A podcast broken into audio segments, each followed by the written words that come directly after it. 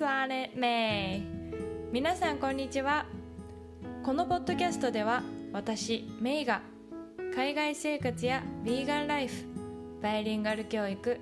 読書を通して学んだことをシリコンバレーからお届けしています。皆さん今日はどんな一日をお過ごしでしょうか？私はドイツから家族が送ってくれた花の種を先週庭に埋めたんですけどなんと今日5日6日目ぐらいにして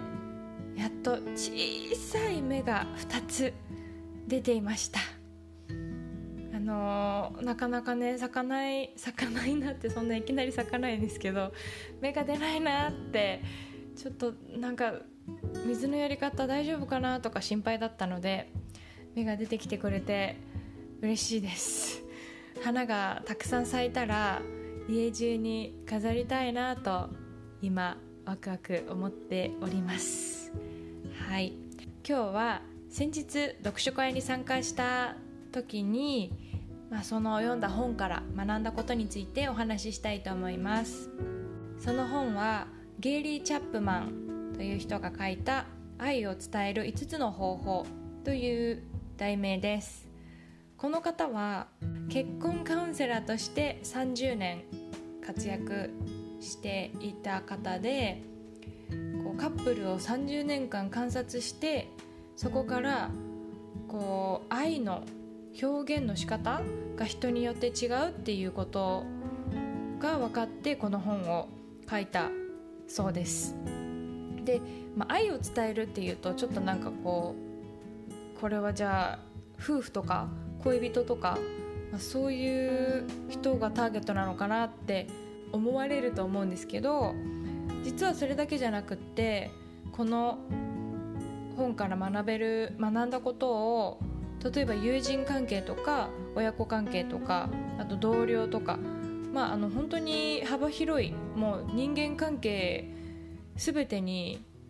こう適用できることだなっていうふうに思ってなのでねちょっと今日はお話ししたいなと思いました。チャップマンさんの主張はこう愛を表現する方法は人によって全然違うしその愛を受け取る方法認識するこれが愛だって思う方法も人によって違う、まあ、感じ方とか受け止め方って例えば一つの事柄でも全然違ったりしますよね。例えばこう試験までに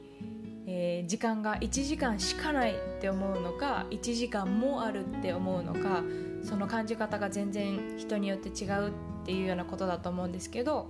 でその中で愛を伝える方法、まあ、5つの言語っていうふうにこの本には書かれてるんですけどその相手の言語とか自分の言語自分がどうやって愛を伝えてるのかっていうことを知らないともちろん相手にも全然伝わらないっていうことが書いてあって、まあ、パートナーとかその家族に喜んでもらおうと思ってしたんだけれども全然こう反応がなかったとか結構日常生活であるんじゃないかなと思うんですけどその例えばもう私たち夫婦も日本語とドイツ語で全くこうお互いがわからない言葉をずっとこう話しかけ続けていてもまああの愛どころかね分かり合えるはずがないのでとにかくこうその人がどんなことをして愛を感じるのかっていうことを知るのがすごく大事だっていうふうに書かれていてその5つの言語は1つ目が肯定的な言葉。こうありがとうっていう言葉だったりとか大好きだよっていう言葉だったりとか頑張ってるねみたいな肯定的な言葉。2つ目がクオリティタイム。相手のために時間を作ってとにかく一緒に過ごすこと。3つ目が贈り物、まあ、これはあのイメージしやすいですよね。その相手が好きそうなものをプレゼントする。で4つ目が何かをこうしてあげる行為料理をするとか洗車をするとかあと、まあ、仕事とか勉強を手伝うとかそういうことですね。で最後がスキンシップ、まあ、手をつなぐとかソファーでね隣同士になって座るとかそういうことも含まれるみたいなんですが、えー、皆さんのこうこれが一番嬉しいなって思われることはどれだったでしょうか？もう一回言いますね。肯定的な言葉クオリティタイム贈り物。何かをこうしてあげるという行為。最後がスキンシップ。ね。いろんなこう伝え方がありますよね。でこれを見つける方法は、まあ、自分がこうどんなことをされて嬉しいかとかあとどんなことをされないとどんな風にしてくれないと不満になったりとか傷ついてしまうかとかそういう風に考えると見つけやすいようです。うん、で私は今回この読書会を開いてくださったさきさんの助っ人としてですねちょっとお話をさせていただいたのでその時の話したこともちょっとお話ししようと思うんですけど2つありまして1つ目がその、まあ、夫とのパートナーシップについてなんですけどこう私はクオリティタイムが一番大事だと思っていてだから結構こうソファーで2人で座って映画とかをゆっくり見たいと思ってる人なんですけど夫はもう全然真逆でこうサービス行為さっきのお手伝いとかもうとにかく本当に家のことをいっぱいしてあげようっていうふうに思って行動してくれてる人でだからその本を読んでですねあこれはもう全て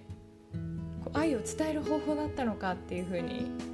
思えるようになってそれまではなんかもうもうちょっと時間作って映画一緒に見ようよみたいな風にこう不満に思ってたんですけどその行為の意味が分かってからすごくこう何て言うんですかね理解しやすいというか、うん、お互いの大事にしてることを、まあ、伝え合ったっていうのもあるんですけどそのお互いが何を大事にしてるかとか何をされて嬉しいかみたいなことを話せたのもすごくいいきっかけになったなっていうふうに思ってます。あと2つ目が子供たちももちろん一人一人全然言語が違うので